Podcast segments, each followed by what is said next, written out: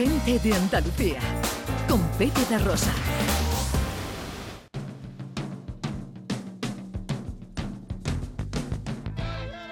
Ya está aquí, es Maese Vigo, es eh, nuestro eh, maestro filosófico con quien nos preguntamos el porqué de las cosas cada sábado, también conocido como Señor Pastor.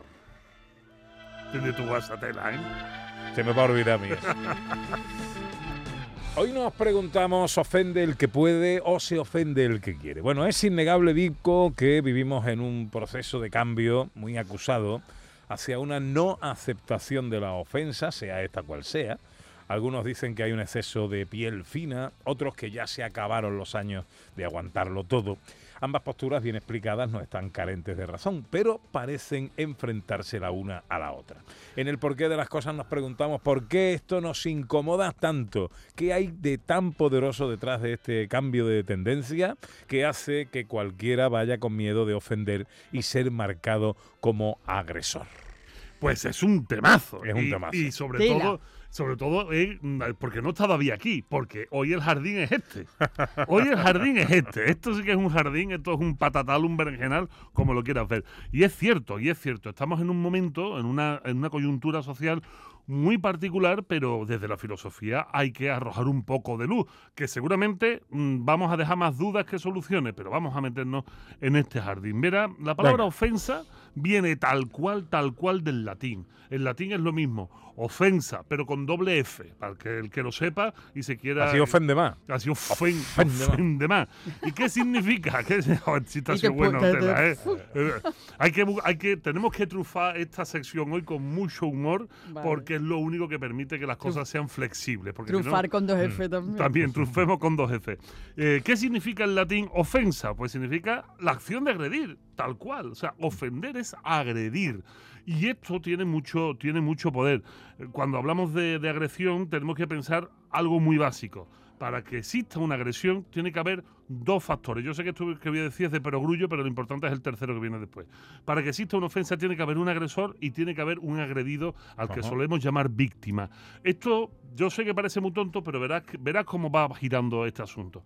Lo que no nos damos cuenta es que detrás de la ofensa tiene que haber un factor fundamental, que este sí que se nos va, que este sí que se nos va, que es la voluntad clara del agresor de ofender, o sea, de agredir a la víctima. Tiene que haber una voluntariedad. Y cuando hablamos de una voluntariedad estamos hablando de una intencionalidad.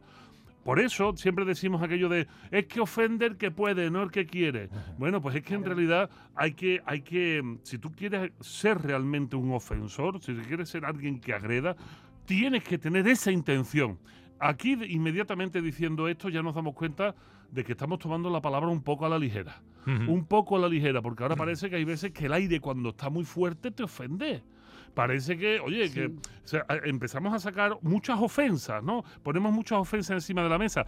Hay que ver la voluntariedad real que hay de ofender. ¿Queremos realmente, perdónenme, voy a, voy a sacar, voy- aquí vamos a sacar muchos temas y que cada cual se rasque con las uñas que tenga. Realmente cuando ponemos el aire acondicionado a 21 grados estamos ofendiendo a la gente. Estamos haciendo que es que esto es una ofensa porque ciertas personas, por ejemplo los gordos, ya que yo estoy gordo lo digo, los gordos tienen mucho calor y los flacos tenemos mucho frío. Y si el gordo es el que pone el aire acondicionado, hostia, entonces me está ofendiendo. ¿Esto realmente es así? ¿Hay una intencionalidad o realmente el gordo lo que quiere es estar fresquito y no suda tanto y no está pensando tanto en el otro, sino está pensando en esa situación? ¿Esto qué hace? Esto hace que la intencionalidad dentro del mundo de la ofensa sea fundamental. Porque si no hay una intención, entonces simplemente hay un agravio, hay un daño, se le hace un daño a la persona que podría sentirse ofendida. Pero perdóname, cuando no hay una intención, se convierte en un accidente. Se convierte en un accidente. No tiene intención un meteorito de acabar con los dinosaurios. O sea, no es una agresión manifiesta voluntaria del meteorito de caer en el Golfo de México. Intencionada. Claro, y, y acabar con los dinosaurios. Es un accidente y por lo tanto, los ofendidos ya no tienen el senti- ese- esa posición de ofendido, sino de damnificado. Totalmente diferente. El damnificado es una persona que ha sido agredida por una situación no voluntaria. Por lo tanto, no tiene eh, lo que ahora vamos a decir. ¿Qué es lo que tiene ahora mismo el ofendido? Es que hay, hay que ir con cuidado y tengo que leer porque Uf. lo dejé muy bien escrito, porque no queremos meternos muchos jardines que ya nos estamos metiendo. A ver, la- el poder que tiene la palabra ofendido y agresor solo se puede invocar en una sociedad Esto es súper importante. Si hoy en día, si hoy en día eh, la palabra ofendido me ha ofendido, eh, esta persona es un agresor, esto solo se puede entender porque vivimos en una sociedad muy garantista que mm, potencia mucho, que valora por encima de casi todo los derechos individuales y los derechos colectivos. Porque esto en Irán, perdónenme, no se va a dar porque no hay una situación de una víctima que pueda decir estoy siendo ofendido, porque el sistema es el que es, y si no lo quiere, perdónenme, ajo y agua. Así tal cual, tan duro. Pero es que así ha sido en los últimos 300.000 años del ser humano, solo en los momentos donde hay mucha garantía, mucha garantía, es cuando podemos eh, entender esta situación. Pero el ejercicio del poder, eh, atento a lo que voy a decir, que otorga la victimización, es muy fuerte. Porque en un sistema de garantías, aquel que se posiciona como víctima, aquel que dice he sido agredido en un sistema tan garantista como el que estamos viviendo, es capaz de manera ilegítima de convertirse en agresor. Oh. Claro, que esto es una pedrada muy gorda. A ver, vuelvo a leer, pero esto lo voy a leer porque si no me meto en un jardín y quiero ponerlo claro. El ejercicio del poder que otorga la victimización, porque es un poder en un sistema de garantías, Sí, si sí, tú eres claro, víctima, no duda. inmediatamente van a ayudarte, Siempre tiene las de ganas. exactamente, es muy atractivo si se pervierte. Porque en esa perversión hay una voluntad. El que pervierte su estatus de víctima, el que pervierte el estado de víctima, está haciéndolo de manera intencionada. Y esto tiende siempre a pervertir el sistema. Hace que el sistema se pervierta, porque hay una intención de la víctima de ejercer su poder, no de que se le resarza, no de que se le, se le, em, se le, no que se le perdone, sino que se le retribuyan otra vez su estatus. No, no, no. En este caso lo que hay es un cambio de papel y lo que hace el sistema, una vez que se corrompe con esta intencionalidad de la víctima de posicionarse, es desbalancear el sistema y en este momento la víctima se posiciona como un agresor falsamente legitimado.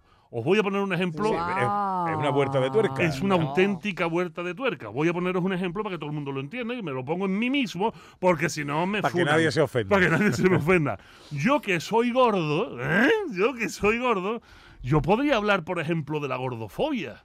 Yo podría decir es que yo siento la gordofobia por todas partes.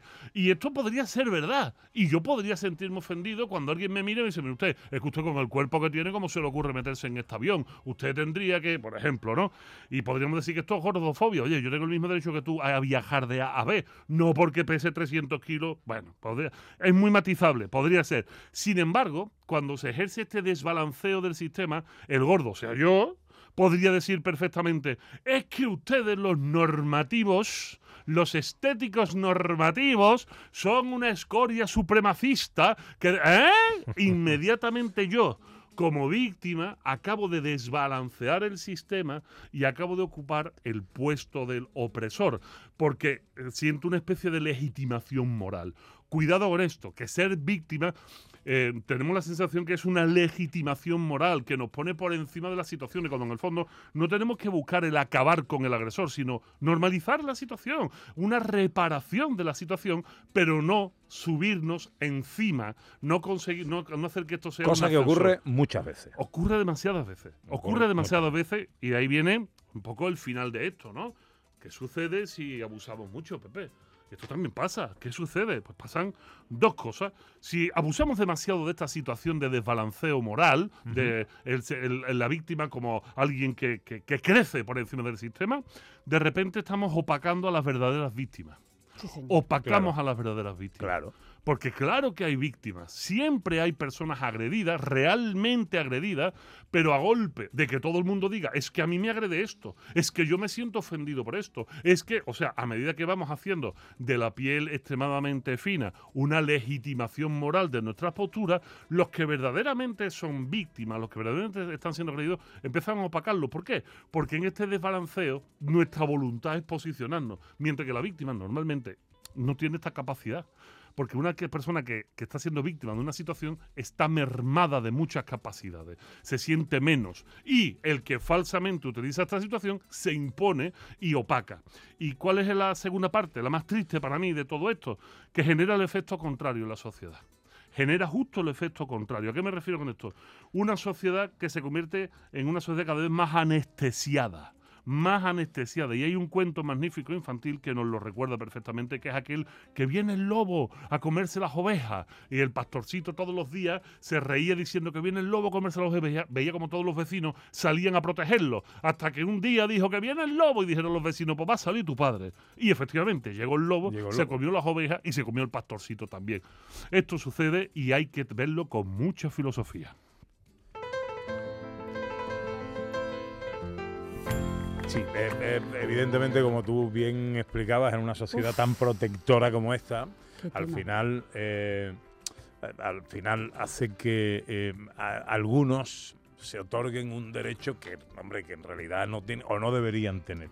Yo, o, que será, las cosas se interpreten de otra manera. Por ejemplo, yo tengo un ejemplo un poco distante, pero yo creo que cercano en política, con el tema de las minorías que se ha puesto muy de moda ahora lo del respeto a las minorías en el Estado, en, un sistema democrático, cuando siempre nos han enseñado que la democracia es todo lo contrario. Un juego de mayoría. El, respeto a la mayoría, ¿no? A la voluntad mayoritaria de, de la gente.